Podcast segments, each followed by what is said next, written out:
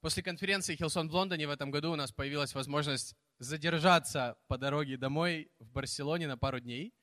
И мы были впервые в Испании. Конечно, советуем всем. Там очень неплохо. Наши друзья Хуан и Демси, пасторы церкви Хилсон в Барселоне, они как раз в этот момент, в эту неделю не были в Барселоне и говорят, вот вам ключи от дома, вот вам ключи от машины. А, пять дней. Вот. И э, мы не сильно загорели, как видите.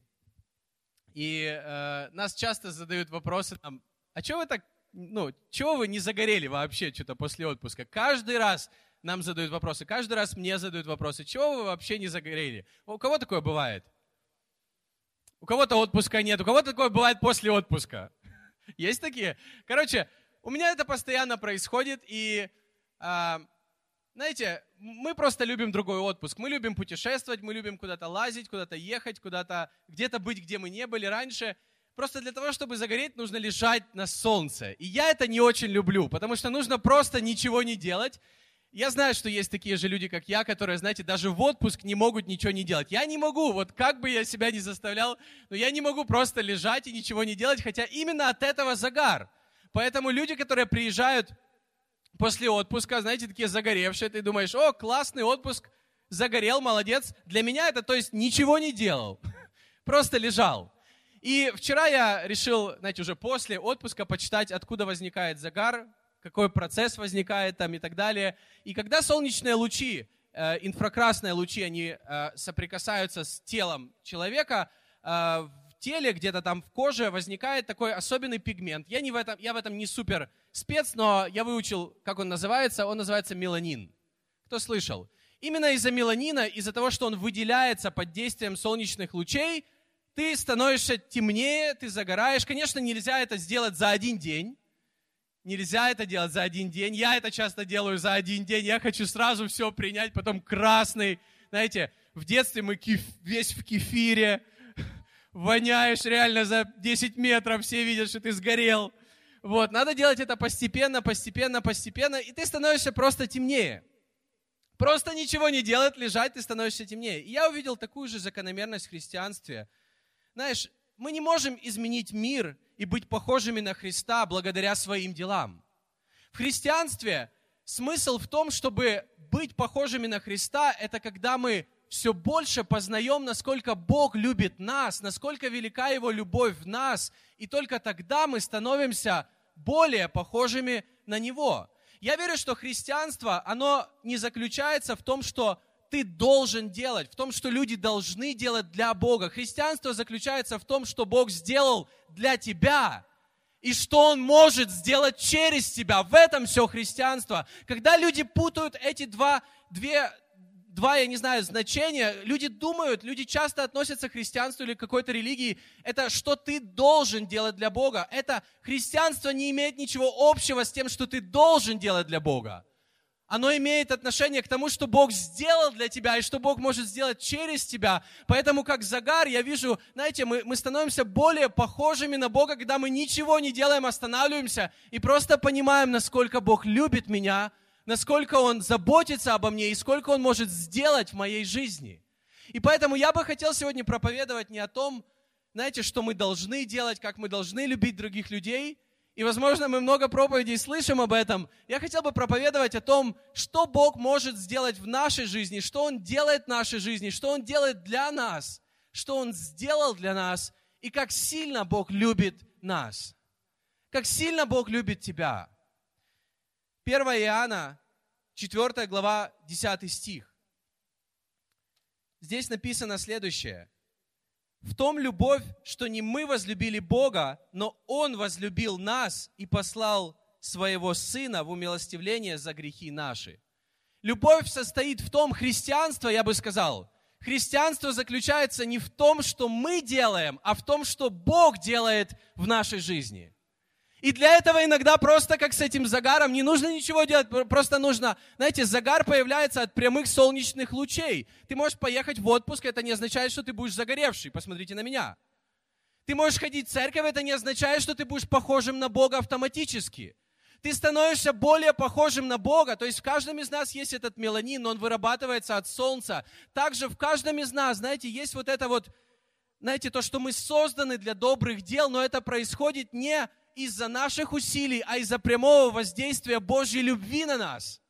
И когда мы это понимаем, когда мы в этом, знаете, укореняемся, когда мы, когда мы в этом это все больше понимаем во время молитвы, во время поклонения, во время того, когда мы читаем Божье Слово, вот именно тогда мы становимся, как будто мы темнеем при загаре, но, но мы все больше становимся похожими на Бога.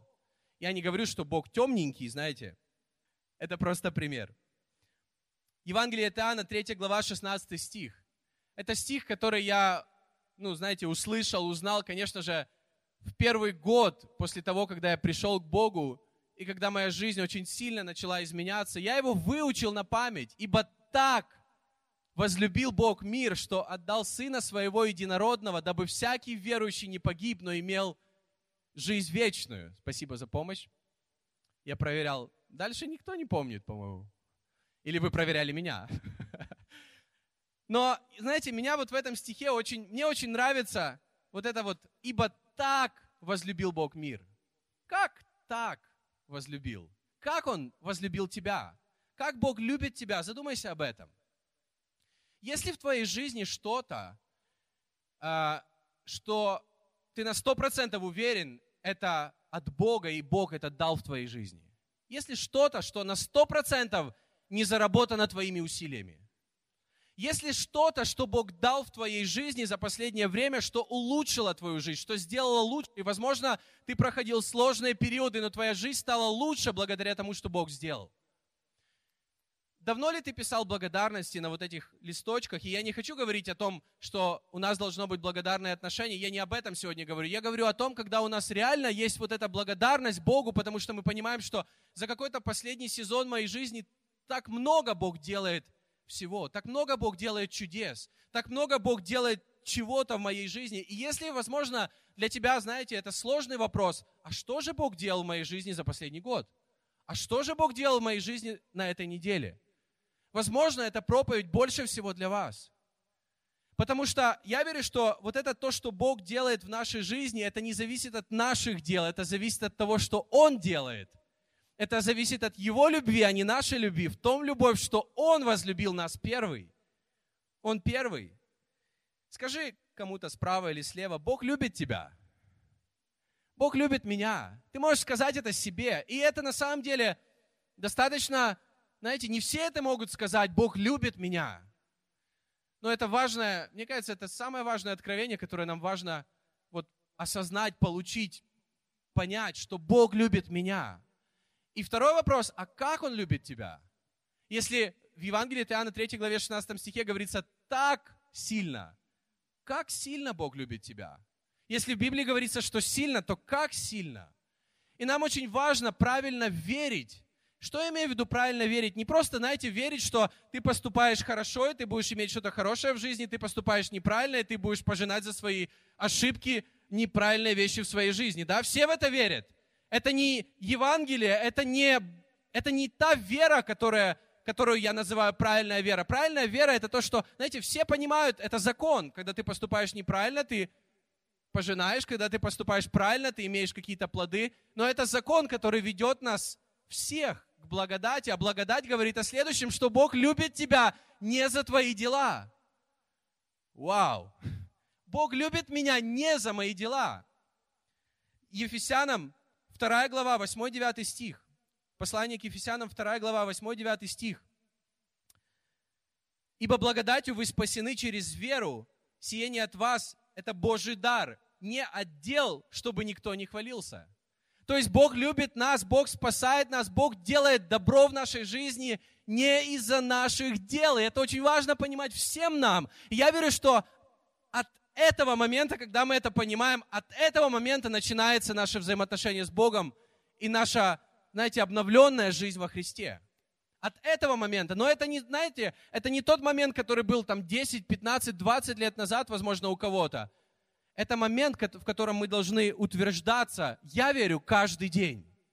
Когда мы, знаете, забываем где-то это, когда мы понимаем, что это было в начале, сейчас нужно что-то другое, но на самом деле в этом нужно расти, в этом нужно утверждаться, что Бог любит нас не из-за наших дел. Ведь это дает свободу, потому что наши дела уже потом зависят из-за того, что мы знаем, что Бог любит нас, наши дела уже меняются, потому что мы знаем, что Бог любит нас безусловно. То есть Бог, Бог любит, как Он любит нас? Он, он полюбил нас еще до того, как мы родились. Еще в тот момент, когда мы были у Него в мыслях, у Него как идея в Его сердце, возможно. Бог уже тогда, еще до создания мира, в Библии говорится, Бог уже тогда полюбил каждого из нас. Это Его решение – это не наши какие-то заслуги, это Его решение. Перед тем, как говорить о твоих поступках, я хотел бы сегодня больше сфокусироваться на том, как сильно Бог любит тебя. Знаете, мы себя ненавидим за свои поступки. Иногда. Я не хочу просить поднять руку, знаете, это не, то, это не тема проповеди моей, что мы себя ненавидим за свои поступки, но иногда мы себя ненавидим за наши поступки. И в этот же момент, подумай об этом, в этот же момент Бог не то чтобы охлаждается в любви, Он любит нас так же сильно и горячо. Даже когда мы себя, в тот момент, когда мы себя ненавидим, в тот момент, когда мы осознаем свои ошибки. И за последних 10 лет Бог так много сделал в моей жизни, но я знаете, когда я вспоминаю эти 10 лет, я вспоминаю, что были какие-то ошибки, были какие-то ситуации, о которых где-то я жалел, или, или, знаете, я понимаю, что можно было поступить по-другому, но во всех этих ситуациях Бог все равно меня любит, как и любил до этого. Он любит, когда ты ненавидишь себя, Он любит, когда ты понимаешь свои ошибки, Он верит в тебя, когда ты, в тот момент, когда ты все разрушаешь когда, когда из-за тебя все в твоей жизни или в твоей семье все начинает разрушаться, ты это понимаешь, и Бог в этот момент, Он верит в тебя, Он любит тебя. В Библии говорится, Он выбрал тебя. И как мне нравится эта мысль, то, что Он выбрал тебя, это значит, что у Него был выбор, и Он любит тебя. Ты избранный. Я заметил в своей жизни, чем больше я стараюсь делать хорошего своими силами, думая, какой я молодец – тем меньше у меня получается. Чем больше я осознаю и понимаю Его любовь ко мне, тем больше изменяется моя жизнь. Иногда, когда даже в служении, в служении людям или, или в чем-то хорошем, что ты делаешь много, иногда, знаете, как будто ты забываешь о том, что Бог тебя любит, и ты начинаешь все делать, как будто опять возвращаясь, чтобы заслужить Божью любовь. И ты думаешь, мне нужно больше любить других людей, тогда Бог будет по-другому относиться и ко мне, и Он больше даст моей жизни. Нет! Когда мы начинаем так думать, когда мы начинаем так поступать со временем, мы приходим к моменту, когда ты понимаешь, что как будто все это не имеет смысла. Как будто всеми своими хорошими делами я все равно не могу заслужить Его любовь, потому что тебе не нужно ее заслуживать. И нам нужно менять в этом плане мышления, нам нужно знать, что Бог нас любит всегда, независимо от наших дел независимо от наших дел. И то, что изменяет нас, то, что изменяет меня, это когда я больше и больше понимаю и осознаю, как Бог любит меня, как Бог любит нас. Я хочу посмотреть на одну записанную в Библии сегодня, прочитать одну записанную в Библии молитву апостола Павла о церкви, церкви в Ефесе. Эта молитва записана в э, послании к Ефесянам 3 главе.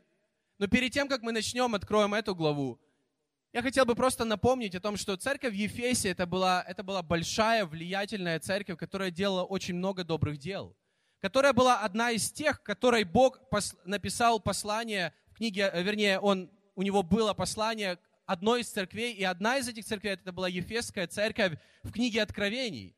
То есть, знаете, это, это была влиятельная церковь, и что-то важное Бог хотел сказать этой церкви. И в книге Откровений, второй главе, с 1 по 5 стих он обращается к церкви в Ефесе. «Ангелу Ефесской церкви напиши, так говорит держащий семь звезд десницы своей, ходящий посреди семи светильников.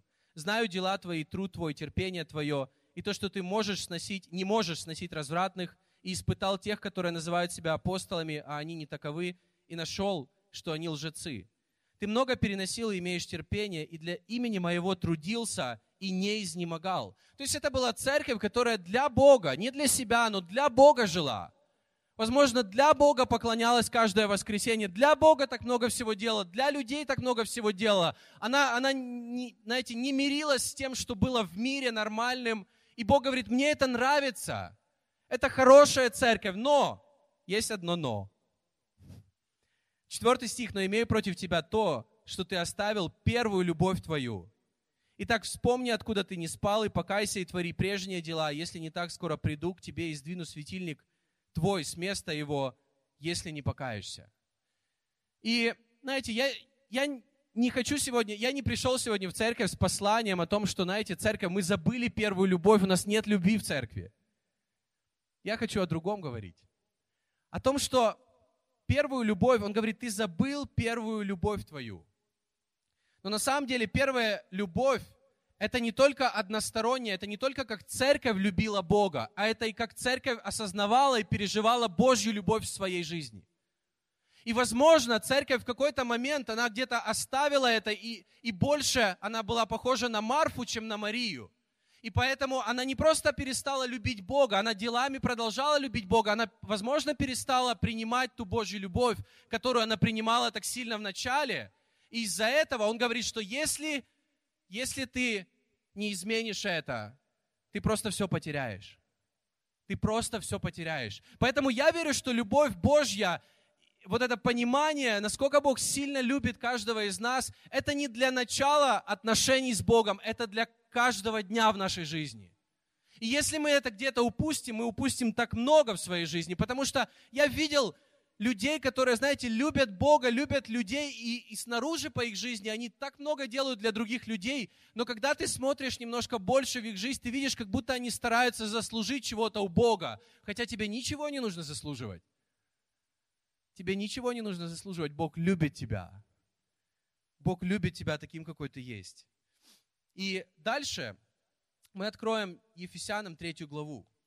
В Ефесянам 3 главе апостол Павел, он молится церкви в Ефесе, и эта молитва, она записана в Библии, и эта молитва, она вот очень похожа на то, видимо, Павел или Дух Святой через Павла также обращается к церкви в Ефесе, так же, как через апостола Иоанна через, в книге Откровения, и там говорится основное послание о любви, о первой любви. Здесь Павел также пишет о любви. И давайте почитаем это послание и просто посмотрим, о чем он говорит. Я верю, что эти вещи сегодня, они как никогда относятся к нашей церкви. И если вы в нашей церкви более пяти лет, вы знаете, вы знаете, как много мы всего делаем, как много в нашей церкви происходит всего. Знаете, скажем так, не соскучишься. И мне это нравится. Я имею в виду в церкви Хилсон в Москве и в церкви Хилсон в принципе. Но насколько, насколько важно, я верю, вот это послание для нас, чтобы мы не оставляли знаете, не просто то, с чего мы начинали. Я верю, это не, не начало наших взаимоотношений, это основание нашей жизни с Богом, то, как Бог любит нас. И если мы это, в это не верим сами, или если мы где-то на это смотрим, да я лучше буду дела какие-то правильные делать, это вообще не вера, это вообще не христианство, и это не Евангелие, это не благодать. И это не будет иметь Божьих плодов. Потому что Божьи плоды, они начинаются, и они продолжаются из-за того, как Бог относится к нам из-за того, что Он делает в нашей жизни, и что Он может сделать еще больше в нашей жизни. Я верю, это все от Него. Итак, Ефесянам 3 глава с 14 стиха. Я буду читать и останавливаться в некоторых местах. «Для сего преклоняю колени мои пред Отцом Господа нашего Иисуса Христа, от которого именуется всякое Отечество на небесах и на земле, да даст вам по богатству славы своей крепко утвердиться Духом Его во внутреннем человеке. Я хочу здесь остановиться. Это первая просьба апостола Павла о церкви в Ефесе, которую он как бы записал, чтобы ефесяне, она была записана, чтобы ефесяне они прочитали. И здесь говорится, он преклоняет колени перед Богом, который Бог над всей вселенной, который создал всю вселенную. Не Бог только иудеев, не Бог только вот этих людей, которые в Ефесе живут, или в России живут, или там живут, он молится к Богу всей, всей земли, который создал все, все звезды, все глубины, все широты, который создал все, что есть материальное и духовное в мире. И он говорит, я молюсь об одном. Не о том, чтобы, знаете, было больше чудес в этой церкви. Не о том, чтобы у них было больше духовных даров в этой церкви. Он, он, он молится о духовных вещах, о духовной крепости, но он говорит о том, чтобы Дух Святой больше укрепил их внутри. О том, чтобы Бог через Духа Святого сделал более зрелыми, стойкими, разумными эту церковь внутри. И Дух Святой это делает, я верю, и сейчас, и сегодня, и прямо в эту секунду, через Его Слово, через молитву, через поклонение, через служение друг другу. Я верю, Дух Святой всегда укрепляет нас внутри. И я хочу сказать, я недавно стал свидетелем одного очень такого важного события, я верю, в нашем маленьком обществе, в нашей церкви. Я слышал, э, ходят мифы, ну, я не знаю, что это, но я слышал о чате для мам. Так вот, недавно появился чат для пап. Я не знаю, что мамы там делают. Наверное, общаются о чем-то о женском. И недавно я услышал, вернее, я как бы стал, меня тоже туда пригласили, ведь я тоже скоро буду папой. Чат для пап. Ну, знаете, он был создан как чат для пап, но я бы сказал, это больше, знаете, то, куда женщинам лучше не лезть. Если хотите остаться, знаете, такими с чистыми мыслями, чтобы чтобы вы продолжали нас думать только все хорошее. В общем, это такой чат мужчин. Но я, позитивная вещь это то, что, знаете, вот что я замечаю, что мужчины в этом чате, они как будто начинают друг друга делать лучше. Они начинают друг друга, знаете, укреплять, они начинают друг на другом прикалываться, конечно же. И, знаете, через это мы как будто железо железо точит. Правда, папы? Кто там есть? Я не буду рассказывать. Жены, не лезьте туда, пожалуйста. Запарольте как-то там этот чат. А, я благодарен Богу, что я часть этого. Я ничего там не писал, мы были в отпуске. Каждый вечер я проверял, проверял свой телефон, там сто с чем-то сообщений. Но я там все читал. И недавно наши папы, они решили как бы быть лучше и помогать друг другу быть лучше. Они решили пойти вместе на какой-то э, вид фитнеса, он называется кроссфит. И несколько пап, первые первопроходцы, они были там. И я не буду, извините, пожалуйста, папы, но это одна фотка я только покажу. Вот одна фотография они прислали, вот несколько пап, которые были там. Ну, в общем, папы, папы стараются быть, быть лучше, это круто. Давайте их поддерживать в этом плане. Эм, но, знаете, то же самое происходит в церкви, когда мы вместе, потому что мы вместе друг друга делаем лучше духовно, потому что через то, когда мы проповедуем, когда мы молимся вместе, когда мы поклоняемся вместе, я верю, что Дух Святой, Он нас укрепляет. И это не происходит за один раз. Это как тренировка, знаете, я был на таких тренировках, на которую ты приходишь, наши папы, кстати, тоже попробовали. Когда ты приходишь на тренировку, и, и ты очень много всего делаешь, ты потом целую неделю не можешь поднять руки, ты еле ходишь, ты не можешь сидеть, ты не можешь там в туалет сходить нормально, у тебя все болит, мышцы тут, а, все болит. Я был на таких тренировках, но это не то, что делает тебя сильным. Сильным тебя делает, если папы не оставят это дело и будут продолжать каждую неделю хотя бы один раз в неделю. Вот это, по чуть-чуть. Вот это сделает их через месяц, через два, через три намного сильнее. Я верю, то же самое делает Дух Святой в нас, когда мы слушаем проповедь, когда мы читаем Божье Слово, когда мы молимся – Дух Святой делает нас сильнее. И проблема не в том, что мы мало молимся, а в том, что мы, возможно, постоянно не молимся. Или в том, что мы иногда думаем, надо почитать Библию и вот так вот захлеб за последние два месяца. Нет, нужно два месяца, лучше по одному стиху читай, чем раз в два месяца целую главу. Потому что это делает нас здоровыми, это укрепляет нас. 2 Коринфянам 4 глава 16 стих. Посему мы не унываем, но если внешний наш человек и тлеет, то внутренний со дня на день обновляется. И это, я недавно узнал такой факт, что люди после 25 лет начинают стареть. После 30 я заметил, мужчины выглядят все лучше и лучше, но они лишь пытаются скрыть то, что они стареют. Они сами это понимают. Они стараются выглядеть все лучше и лучше. Это круто, слава Богу. Но на самом деле мы, как здесь говорится, внешний наш человек, он будет умирать, стареть, тлеть, но внутренний человек, он как будто в Библии говорится, становится моложе и моложе. Он обновляется. обновляется вера, обновляется мышление, обновляется радость, обновляется мир в нас, обновляется уверенность в нас. И в Библии говорится, что намного важнее, чем внешнее. Внешнее это тоже важно, но намного важнее, чтобы мы были крепкими внутри. Были твердыми внутри. Это то, что делает Дух Святой в нас. Не за одну тренировку, а постоянно. Вторая просьба апостола Павла, она в 17 стихе. Давайте читать дальше. «Верую вселиться Христу в сердца ваши». Вторая просьба, я ее назвал так, чтобы Иисус поселился на ПМЖ в твоем сердце. И можете смеяться, но греческое слово, вот это греческое слово «вселиться», оно буквально обозначает поселиться на постоянное проживание. То есть это не когда ты поселился и снимаешь, арендуешь квартиру. Кто здесь арендует? Как и мы. Знаете, мы постоянно, мы сейчас опять снова, каждый год, но опять снова мы ищем квартиру, есть классные варианты. И каждый раз, когда мы заезжаем в какую-то квартиру, мы жили у Хуана с Демси, спасибо им огромное. Ну, знаете, мы заехали, мы такие, да, все тут классно. И у нас постоянно такая вещь с Аней. Но если бы это было наше, мы бы вот это переделали, вот это переделали, вот это, вот это, вот это. Да тут вообще так можно было бы сделать. Они также арендуют то место, где они живут. И когда ты арендуешь, ты многое не можешь сделать. Кто согласен? Потому что когда это твоя квартира, у нас есть наша квартира в другом городе, и когда, когда, знаете, мы добрались до ремонта, мы там изменили все. Мы вынесли оттуда все буквально, кроме одной несущей стены она осталась. Все мы вынесли. Все вышкребли оттуда и сделали так, как нам хотелось. Вот это, когда ты заезжаешь на ПМЖ куда-то, правильно? Вот здесь говорится о том, чтобы Христос вселился в наши сердца на постоянное место жительства. Другими словами, здесь не говорится о том моменте, когда мы впервые принимаем Христа в свою жизнь. Здесь говорится не об этом. Потому что в Библии говорится, что Христос поселяется в нашем сердце, но здесь немножко о другом, о том, чтобы каждая комната, каждая коморочка, каждый шкаф в нашем сердце, он принадлежал Христу.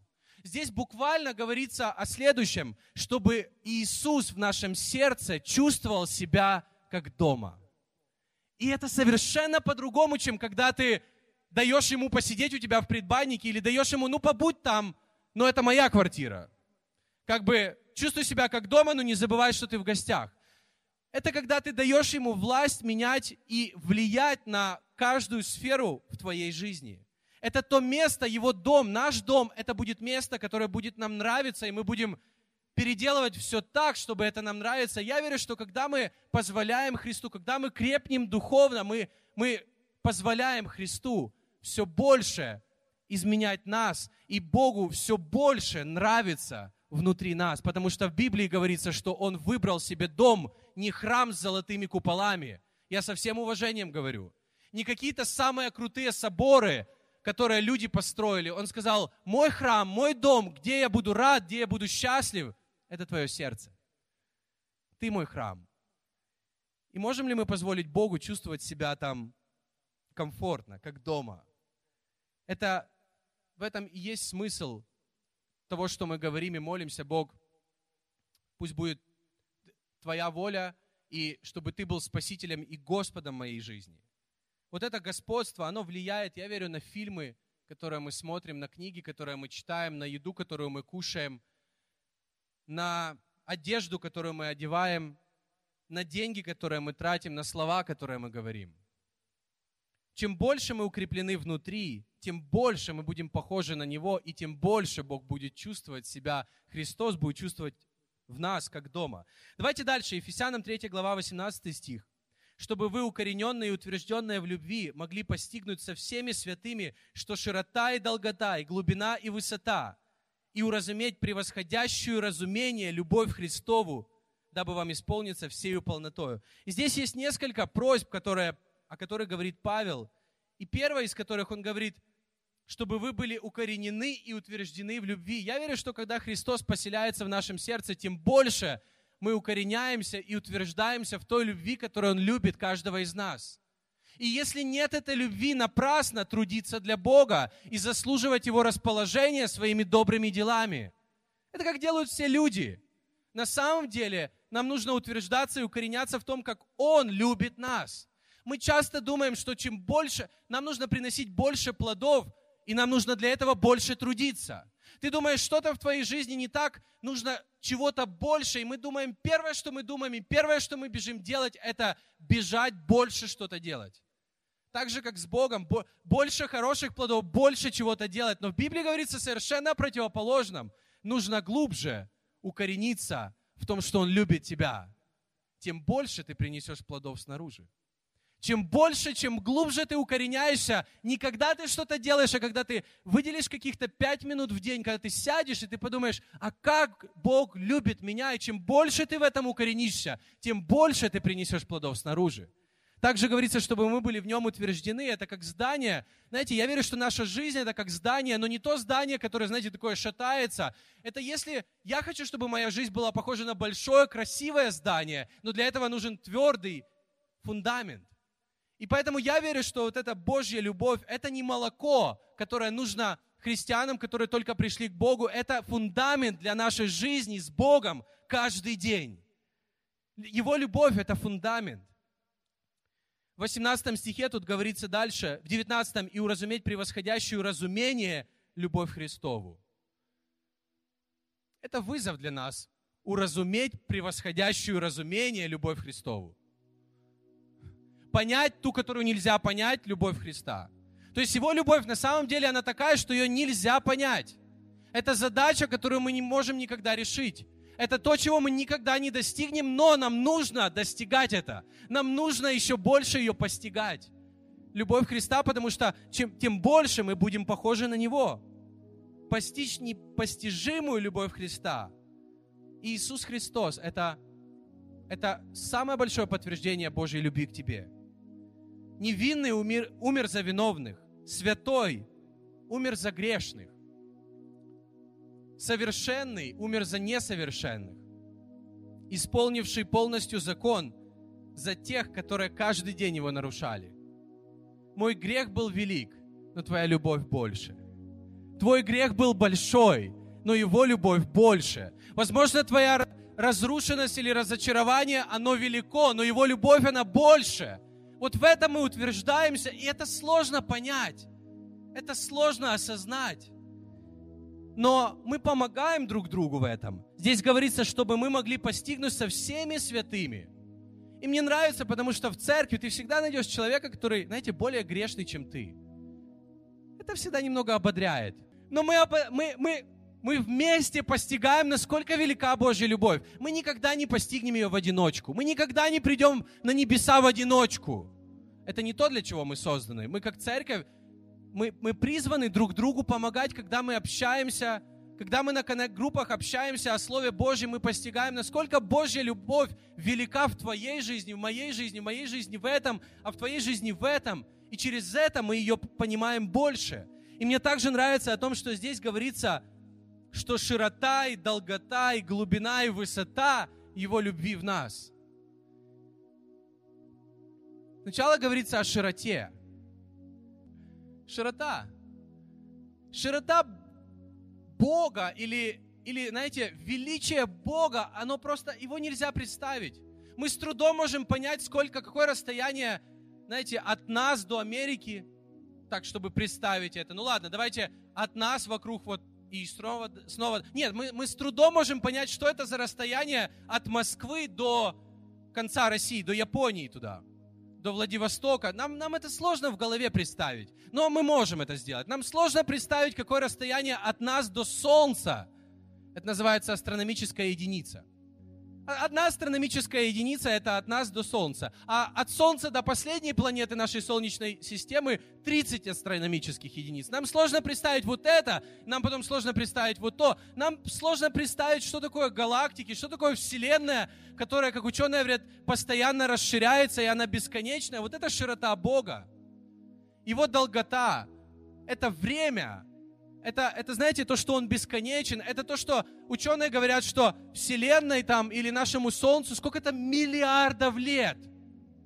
Ты иногда, бывает, ждешь фильм, знаешь, пришел и ждешь фильм 15 минут. Или ты ждешь любимого или любимую дома полдня. И тебе кажется это бесконечностью. Так представьте, какая бесконечность, это когда Бог создавал мир, но Он уже мечтал о тебе.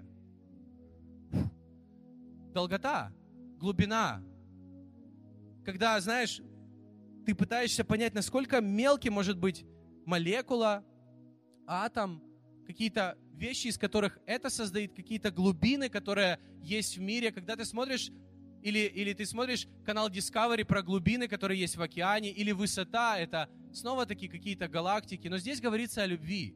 И я верю, что вот эта широта, она описана здесь же в Ефесянам. Широта, о которой пишет Павел, это Ефесянам 2 глава 17-18 стих, я прочитаю.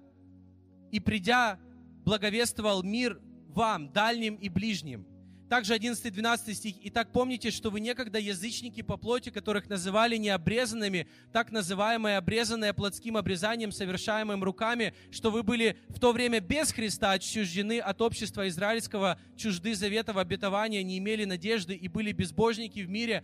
То есть в Библии говорится, что его широта его любви, она охватывает всех людей.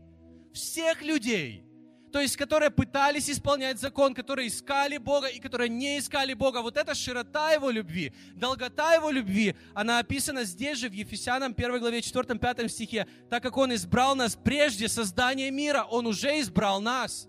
Он уже возлюбил нас.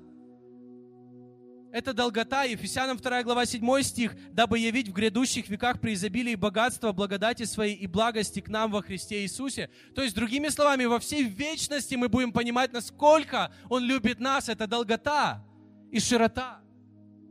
Глубина Его любви, она описана в Ефесянам 2 глава с 1 по 3 стих. «И вас, мертвых по преступлениям и грехам вашим, в которых вы некогда жили по обычаю мира сего, по воле князя, господствующего в воздухе, духа, действующего ныне в сынах противления, между которыми и мы некогда по, по нашим плотским походям жили, исполняя желания плоти и помыслов, и были по природе чадами гнева, как и прочее. Как бы глубоко на дне ты не был, Бог и там тебя достанет. Если ты даже умрешь, Бог и там тебя найдет и воскресит. Вот эта глубина Его любви, высота Его любви, она описана в Ефесянам 2 глава 5-6 стих и нас, мертвых по преступлениям, оживотворился Христом. Благодатью вы спасены, и воскресил с Ним, и посадил на небесах во Христе Иисусе. Аминь. Вот эта широта и долгота, и высота, и глубина Его любви. И эта глубина, можно ее представить, что это ее, вот эту широту, долготу, глубину и высоту ее представляет крест, на котором был распят Христос. Когда мы смотрим на крест, это он, он символизирует, насколько Бог любит каждого человека. Что Он думал о нас, когда Он был на кресте еще тогда, 2000 лет назад, о тебе, что ты будешь сегодня сидеть здесь, и ты будешь слышать о том, как сильно Бог любит тебя. Как бы глубоко ты не был, или как бы далеко ты не был от Бога, Бог найдет тебя. И Он хочет провести с тобой всю вечность с Богом на небесах. И также дальше говорится в Ефесянам 3 главе, 19 стихе, дабы вам исполниться всею полнотою Божью. Я верю, что вот эта полнота от Бога, не полнота внешняя, а Божья, она, она во Христе. Она в том, когда мы все больше понимаем, насколько Бог любит нас. Насколько Бог любит каждого из нас.